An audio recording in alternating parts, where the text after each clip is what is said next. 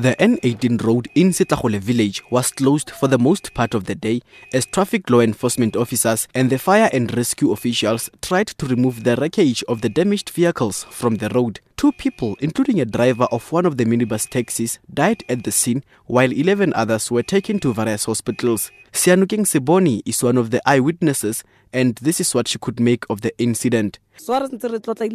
Before we knew it, three taxis came in high speed.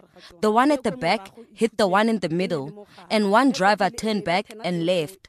Then the other two collided and they hit our car on the side.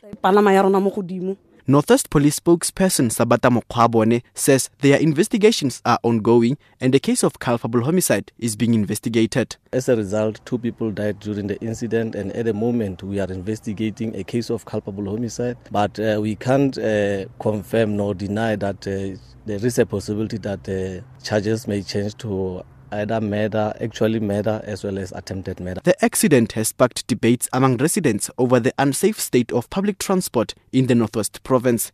Some of them had this to say.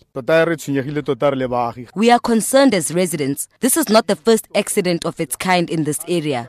If only people could just obey the rules of the road and avoid speed.